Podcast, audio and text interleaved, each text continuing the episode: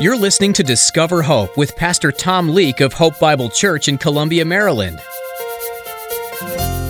Patience is not just a virtue, it is a strategy for life.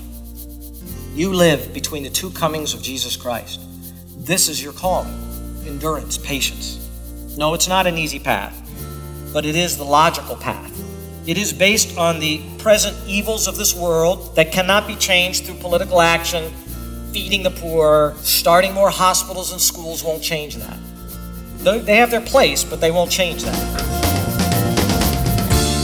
I've always been described as a patient person, but when the going gets tough, I'm not. Children needing to be fed, dishes piling up, laundry smelling, all these things can be so frustrating. You know what's happened? I've forgotten to live like my Savior is returning. James the disciple talks about Jesus coming back to set things right. So I don't need to be angry with my daily tasks or try to get revenge on that person that cut me off. This is what Pastor Tom speaks about today. Dear ones, we must wait, diligently persevering. Now, here's Pastor Tom in the book of James, chapter 5, as he continues his message The second coming of Christ inspires Christian endurance. We're not here to fix society, we're here to demonstrate Christ like character in the midst of society. We could do that no matter how bad things get. That's why we as a church and our philosophy of ministry are into ministry and into evangelism, not political action. There's no power in political action. There's nothing that affects eternity in political action.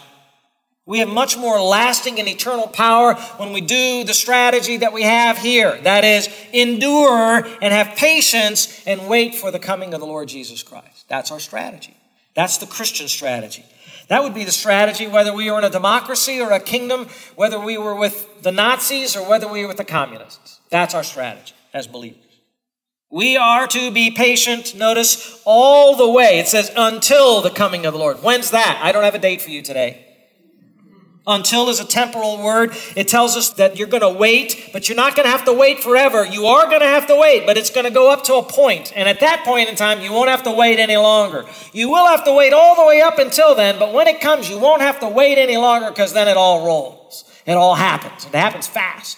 And what is that? The coming of the Lord. Who's the Lord? Jesus. He's coming back to earth. And so patience has to last a long time. They didn't know how long it was going to be back then. This is the first century, James. This is, this is probably the first half of the first century. But they're repeating the same thing in the second century, the third century. Now we're in the 21st century, same thing. We don't change from that. Many of us probably think that we're going to die before the Lord Jesus comes back. But the waiting of the church is still, the goal is still the second coming of the Lord and the resurrection that will happen at that time.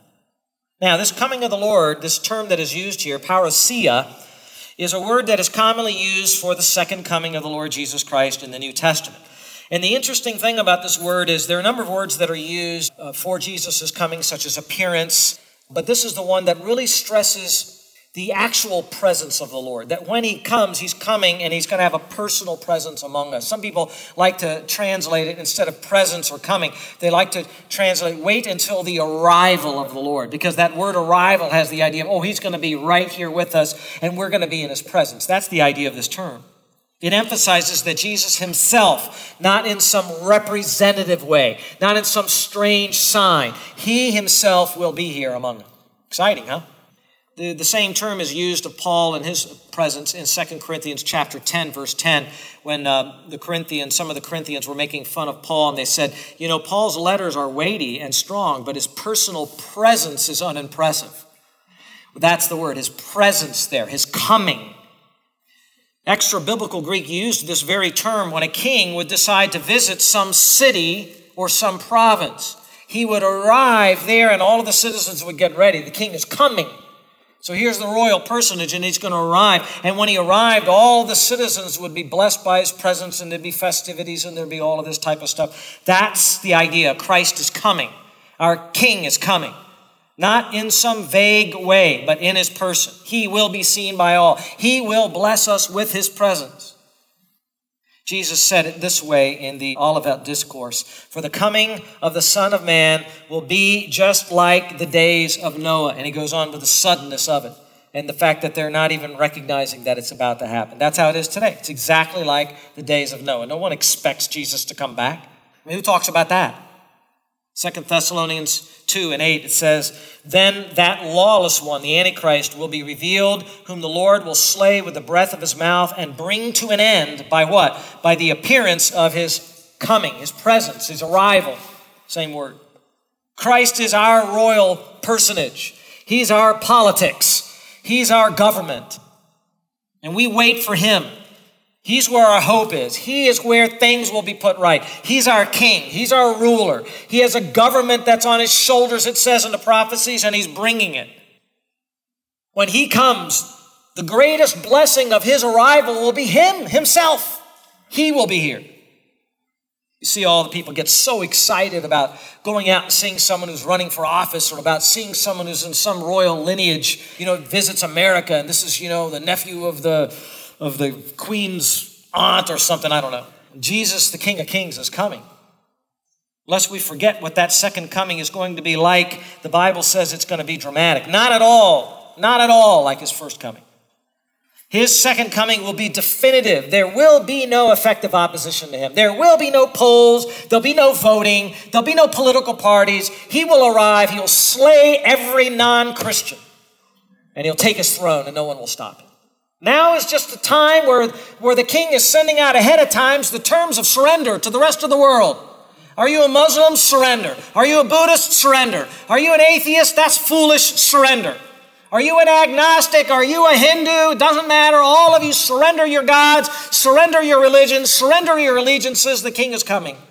You have time now, you won't then. He'll come suddenly. He'll slay you then. These are his terms. He wins. You surrender now or die. Eternal death. He is the winner. We get to herald that message of the king. We run out ahead of the king before he comes in his presence and we proclaim the gospel, which is good news. There's a chance for you to be delivered from your sins. There's a chance for you to have pardon and forgiveness. It won't be then, it's now. We don't care if nobody likes it, it's what's going to happen. That's the message. We don't change it. He's coming. He rules.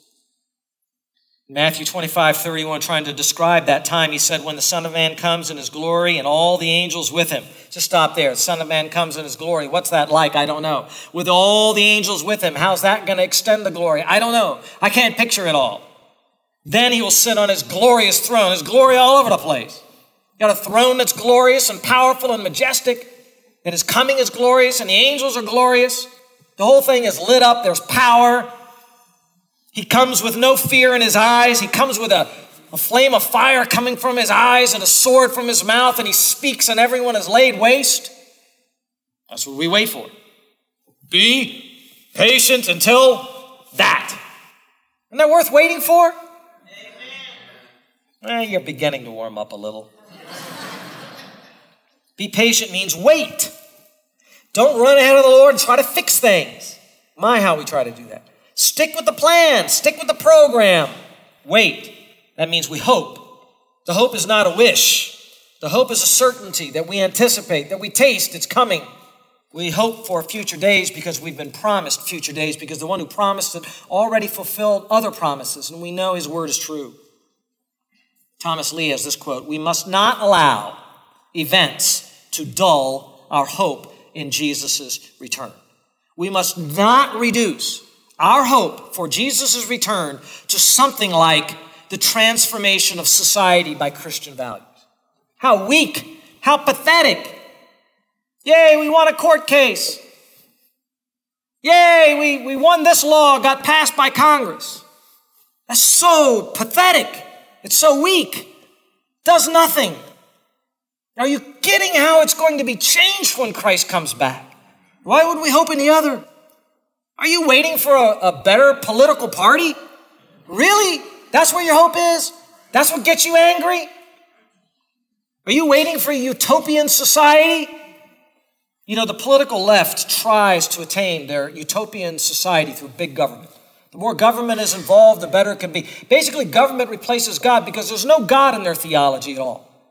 They've completely pushed God out of the picture. It's a Christless, godless movement, the political left in America today.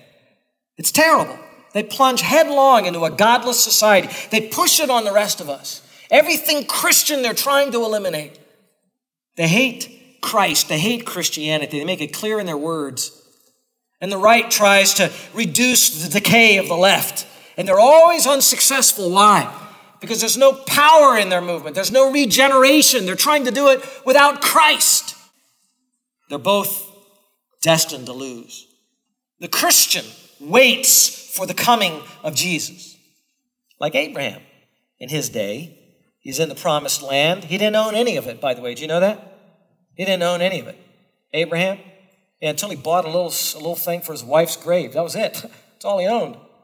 And it says of Abraham, well, what was he doing? It says in Hebrews, he was looking for the city which has foundations, whose architect and builder is not the Republican Party, is God.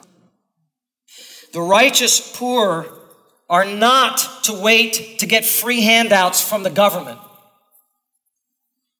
That's not their hope. Their hope is the coming of Jesus Christ in the clouds with great power. To bring what? To bring the kingdom of God from heaven down to earth. Isn't that what the Lord Jesus told us to pray in the Lord's Prayer? Thy kingdom what? Come. See? That's correct politics. Only when Christ comes, only when he's physically here, will things become reversed, and using government to reverse things is wrong. You have to have firm hope and resolve that our hope, the hope of this church and any church, is not any government in the world, it's Jesus Christ. Suffer now with a confident, bright, eerie kind of enthusiasm about the future. How can you be all smiling, Mr. Christian? because I know it's coming. Yeah, but you lost all your power in America. Never had it anyways. They were lying to us all along. No one is going to have it better in the future than you. Now, if we believed in biblical dancing, this would be the point to stand up and start doing it. This is called eschatological motivation for endurance. Patience is not just a virtue, it is a strategy for life. You live between the two comings of Jesus Christ. This is your calling endurance, patience. No, it's not an easy path, but it is the logical path. It is based on the present evils of this world that cannot be changed through political action, feeding the poor, starting more hospitals and schools won't change that. They have their place, but they won't change that. And the future, which belongs to one man and anyone else to whom that man wants to give it the Lord Jesus Christ, who will not share his glory with another. The future does not belong to the Muslims. The future does not belong to the age of Aquarius. The future does not belong to the pluralists. They're going to lose it all. They're on the losing side and they don't even know it. And that's why we endure. I don't need to respond with frustration and anger. Jesus Christ still sits at the right hand of God the Father Almighty and is still coming when the Father says, which not even He knows. Never take your own revenge, beloved, but leave room for the wrath of God. For it is written, Vengeance is mine. Man, can you imagine how he says that? Vengeance is mine. I will repay, says the Lord. Anything we do to evil people now be kind of like a mosquito bite. Romans 12, 19. God will bring his own vengeance against oppressors. I don't need to respond with confusion and weakness either. I can wait. I can hope. I can be patient. I, by the grace of God, can endure. And so can you. That is the Christian's hope, and that hope is powerful. Now, to illustrate the importance or the logic of patience, waiting, for the Lord, he brings up the illustration of the farmer. Do you see that? The farmer, the georgos, the one working the land. It could be someone working in the vineyards, someone planting a vegetable garden, big harvest, the farmer. What does the farmer do? He values and counts as precious the product of his soil. Why? Because if he doesn't get the product of the soil, he starves to death. So it's very important to him. He lives his life because of the product of the soil. And so he waits for the early and the late rains. Do you see that? By the way, that's further evidence that the writer of the uh, letter of James lived in Palestine, lived in Israel, for the climate in Israel is really behind this illustration. This description wouldn't mean as much to someone not living in Palestine, but it'd mean a lot to a Palestinian farmer. And we know farming is in his mind, and we know they lived in an agrarian society. We see that even in verses 1 through 6. Israel got earlier and late rains. The earlier rains came in October and November, the later rains in April and May. Both rainy seasons were important, and they were both needed for a healthy crop the early one for softening up the soil, planting the seeds, giving some groundwater for growth, and the later rains for the robust harvest. But here's the point the farmer knew there had to be an interval between planting and harvest. And there was a lot of waiting between planting and harvest. There was a lot of work at the planting, there was a lot of work at the harvest, there was a lot of waiting for the rain in between. Farmers had to be patient. They had to wait for both rains. They could not control the rains, they could not speed up the clouds. Rain dances were impotent and were taboo anyway. God was in control of the climate. By the way, He still is in control of the climate. The farmer had no choice but to plant and then what? Wait. That's it. But what he waited for was good. What he waited for, he knew was going to come. What he waited for, he believed was going to happen to get angry and frustrated and bite the nails, give up on the crops until, until the rain finally comes, that would be foolish. That would be so unwise. It may have seemed at times, oh, the rains will never come. Oh my, what will I do? But invariably, they would come. The right rain came at the right time. In between, there was much time. Folks, there was nothing they could do about it. Now, I don't think it's coincidental that James mentions the early and the late rains here. And he mentions them in conjunction with the coming of the Lord, which is promised in the faithfulness of God, because in the Old Testament, the early and late rains often were used as a physical example to prove the faithfulness of God to his own people. Let me give you a couple of examples. In Hosea chapter 6 and verse 3, it says, So let us know, let us press on to know the Lord. His going forth is as certain as the dawn, you see. And he will come. He will come to us like the rain. Now, some of you are sick of rain by this point in time, but He will come to us like the rain, the spring rain watering the earth. Or Joel chapter 2, verse 23. So rejoice, O sons of Zion, and be glad in the Lord your God, for he has given you the early rain for your vindication, and he has poured down for you the rain, the early and latter rain as before. God is faithful, he keeps his promises. The rain will come. Christ will come. Dr. Hiebert says the pious believer recognizes that the spiritual harvest that we anticipate also is dependent on the intervention of God in human affairs. It's going to come. God will intervene. Things will not go on, on and on the way they are. God is faithful. Jesus will break the clouds. He promised he would. He who testifies to these things says, Yes, I am coming quickly. Amen. Come, Lord Jesus. That's how the whole Bible ends. One more verse Revelation 22 20. By the way, this very principle of waiting on the reliance of God and the faithfulness of God to send the rains is embedded in the law of God in the Old Covenant to the Jews in Deuteronomy 11. I'll read to you verses 13 through 17. It shall come about if you listen obediently to my commandments, which I am commanding you today, to love the Lord your God and to serve him with all your heart and with all your soul, that he, that is the Lord, will give the rain for your land in its season, the early and late rain, that you may gather in your grain and your new wine and your oil. He will give grass in your fields for your cattle, and you will eat and be satisfied. Beware that your hearts are not deceived and that you do not turn away and serve other gods and worship them, or the anger of the Lord will be kindled against you, and he will shut up the heavens so that there will be no rain, and the ground will not yield its fruit, and you will perish quickly from the good land which the Lord is giving you. That was their warning. Rain came because of God's faithfulness. And they needed to remain true to him. Well, after giving his example, James returns to his main exhortation. You, therefore, also, you too, be patient. How can I be patient? How can I endure? because you know what's coming is better. When you know what's coming is better, you don't settle for less. You wait for the better stuff. Trying to create a utopia now through government and, and all this political action is it's foolishness. It completely misunderstands what the Christian message is about. When it's all going to be transformed by Jesus Christ, why do we settle for less? 1 John 3, beloved, now we are children of God, and it has not appeared, not appeared as yet what we will be. We know that when He appears, we will be like Him because we will see Him just as He is. Everyone who has this hope fixed on Christ purifies himself just as he is pure. 2 Corinthians 4:17 Momentary light affliction is producing for us an eternal weight of glory far beyond all comparison. Romans 8 18, again, I consider the sufferings of this present time are not worthy to be compared with the glory that will be revealed to us.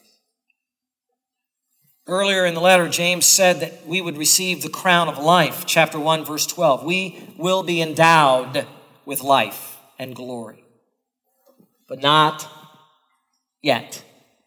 Not yet. Not now. Now, we need patience. And with patience, we're going to need the strengthening of our hearts. Do you see that? Not only patience, but along with patience, strengthening our own hearts. Strengthen is the verb stenadzo. It means to fortify, to stiffen, to provide some kind of solid support. When Paul was using this word for what his apostolic ministry could do for a church, he talked about establishing the church. Bring strength, bring something concrete to it. With that strength, then we're able to stay the course. We're able to keep to the path. We're able to keep fervent in what we're doing for the Lord. And what is it that needs to be strengthened? Uh, here's where you really need to listen. What is it that needs to be strengthened? Your own hearts. Your own hearts.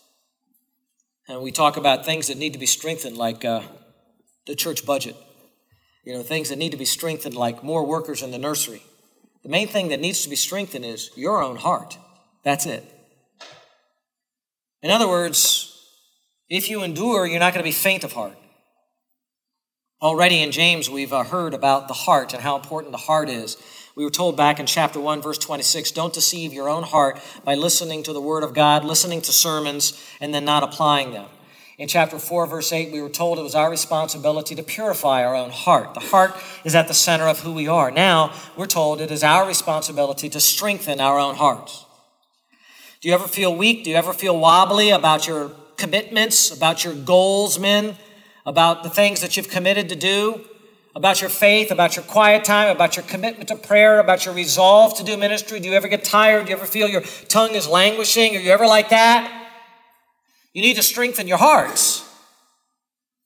The work is going to remain the same all the way until the grave, until the Lord comes. You need to strengthen your heart. How are we supposed to do that? What does strengthening the heart involve? Well, mostly from the context, it is to deepen your confidence in the second coming of Christ. You need to know for sure Christ is coming and it's worth it. That's why I opened by asking you, is it worth it to you? When you think about the second coming of Christ and you think about what you will be rewarded with, are you really believing that? Do you really see that? Can you really taste that?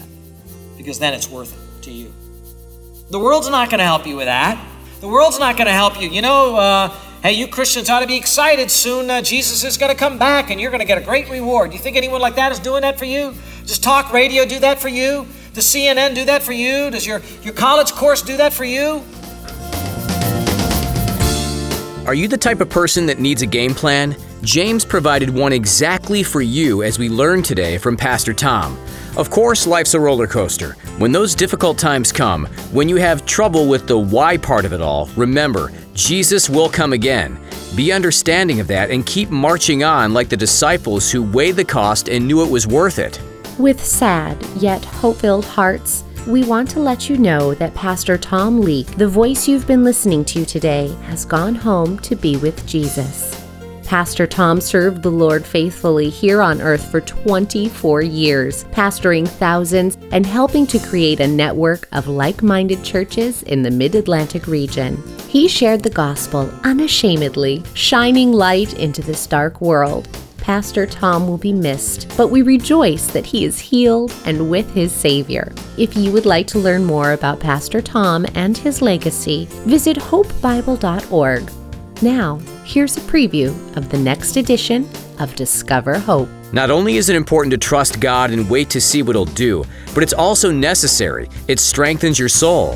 This spiritual muscle holds your faith, convictions, feelings. When you grow close to God, it's harder for the world to sneak in and make you believe Jesus isn't coming again. Tune in next time to hear Pastor Tom relate the rain as being the faithfulness of God and as a strong heart being the garden that grows confidence. To listen again to today's message in the book of James, visit hopebiblechurch.org and look under the Sermons tab. Pastor Tom will return soon with another in depth study of God's Word, so join us again right here on Discover Hope.